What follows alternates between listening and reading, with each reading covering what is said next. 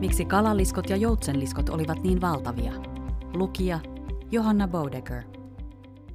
Vedenpaisumusta edeltänyt valtameri oli täynnä merimatelijoita, joista osa oli valtavan kokoisia. Niihin kuuluivat kalaliskot eli iktyosaurukset. Ne näyttivät ulkoisesti kaloilta tai delfiineiltä. Vain luuranko osoittaa niiden olleen matelioita. Niiden koko vaihteli suuresti verrattain pienistä jättimäisiin. Joutsenliskot eli plesiosaurit, joiden nimi tarkoittaa lähes liskoa. Ulkonäöltään ne olivat lähempänä maamatelioita kuin kalaliskot, jotka löydettiin vasta äskettäin. Joutsenliskoilla oli tunnusomainen pitkä kaula ja pitkä pyrstö. Niillä oli myös ainutlaatuinen tapa liikkua vedessä voimakkailla eväjaloillaan. Ei soutaen, vaan pikemminkin lentäen veden halki. Näin tekivät myös lyhytkaulaiset ja pitkäpäiset pliosaurukset. Jotkut joutsenliskot kuuluivat pisimpien merimatelioiden joukkoon. Eräät viimeaikaiset löydöt kertovat lisää näistä suurimmista olennoista ja siitä, miksi suuri koko oli suunniteltu ominaisuus. Jättimäiset kalaliskot. Kaikista koskaan eläneistä eläimistä vain kolme ryhmää on ollut poikkeuksellisen suuria, massaltaan yli 10-20 tonnisia. Valaat ovat niistä suurimpia. Sinivalas on painavin koskaan elänyt eläin. Maalla elävistä suurimpia olivat sauropodit, pitkäkaulaiset ja häntäiset dinosaurukset. Jättimäiset kalaliskot kuitenkin haastoivat koollaan isot dinosaurukset sekä maitovalaat. Esimerkkeinä tästä ovat Shonisaurus popularis, 15 metriä, 30 tonnia, ja Shastasaurus siccaniensis, 21 metriä, 75 tonnia. Jotkut löydetyt hampaat voivat olla peräisin vieläkin suuremmilta yksilöiltä. Eräs hammas oli leveydeltään tyvestä mitattuna 6 senttimetriä, mikä tarkoittaa, että olento on voinut olla jopa 54 metriä pitkä ja jopa suurempi kuin sinivalas. Mutta niin kuin usein ennenkin, ongelmana on sirpaleiset jäänteet. Voimmeko todella päätellä niin paljon yhdestä hampaasta? Tutkimusryhmän johtava tutkija, paleontologi P. Martin Sander Bonnin yliopistosta Saksasta selittää. On vaikea sanoa, onko hammas suurelta kalaliskolta, jolla on ollut jättimäiset hampaat, vai jättimäiseltä kalaliskolta, jolla on ollut normaalin kokoiset hampaat. Sander huomautti myös, että isompi on aina parempi. Vartalon suuri koko antaa selviä valintaetuja. Elämä suuntautuu sinne, jos voi. Hän esittää koon olevan myös selvä hydrodynaaminen etu. On kuitenkin huomattava, että evoluution mukaisen ajoituksen perusteella suuremmat otukset ilmestyivät ja kuolivat sukupuuttoon aiemmin.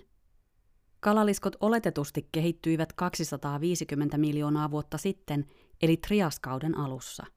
Suuremmat kuolivat oletetusti 200 miljoonaa vuotta sitten, ja vain pienemmät selviytyivät 90 miljoonaan vuoteen saakka myöhäisliitukaudelle – mutta kuolivat kuitenkin ennen oletettua dinosaurusten sukupuuttoa 66 miljoonaa vuotta sitten. Nämä ajoitukset käyvät paremmin järkeen vuoden kestäneen Noan aikaisen vedenpaisumuksen vaiheina. Vedenpaisumus selittää myös, miksi valtavien merieläinten fossiileja löytyy korkealta Sveitsin alpeilta. Vedenpaisumuksen aikana Afrikan litosfäärilaatat työntyivät Euroopan laattaa vasten. Sitä seurannut maanpinnan kohoaminen sai merenpohjan työntymään ylöspäin muodostaen nykyisin tuntemamme alpit. Jättimäiset merimatelijat. Miksi isompi on parempi?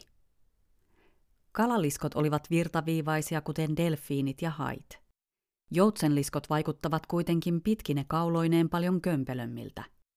Pisin ja raskain oli 14-metrinen ja kaksitonninen elasmosaurus.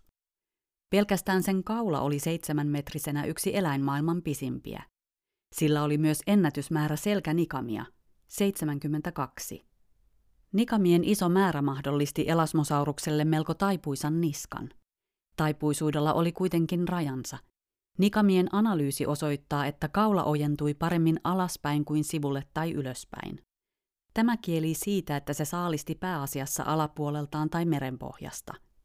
Mutta kuinka se pystyi uimaan niin, ettei kaula aiheuttanut suurta vastusta? Ratkaistakseen mysteerin, Bristolin yliopiston tutkijat suorittivat tietokoneella virtaussimulaatioita erilaisten merieläinten 3D-malleilla. He huomasivat, että vaikka kalaliskoilla oli joutsenliskoja pienempi vastus, ero isoruhoisiin oli pieni. Näin ollen pituuden ja halkaisijan suhde ei ollutkaan hyvä vastuksen mittari. Tutkimukset osoittivat, että Elasmosaurus pystyi uimaan melko hyvin, sillä sen todella iso vartalo kompensoi pitkää kaulaa. Yhtä lailla Elasmosauruksen kanssa samat mittasuhteet omaavan olennon täytyi olla suuri välttääkseen ylimääräisen vastuksen. Lisäksi, kunhan kaula ei ollut enempää kuin kaksi kertaa vartalon pituinen, pituus saattoi vaihdella lisäämättä suuresti vastusta. Joutsenliskojen fossiileissa onkin suurta vaihtelua.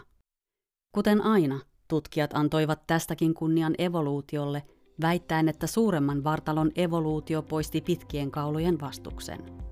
Todelliset havainnot ovat kuitenkin paremmin selitettävissä hydrodynamiikan mestarin suunnittelulla luomisviikon viidentenä päivänä. Tämän podcastin tarjosi luominen.fi. Kiitos kun kuuntelit. Lisätietoja luomisesta löydät osoitteesta luominen.fi.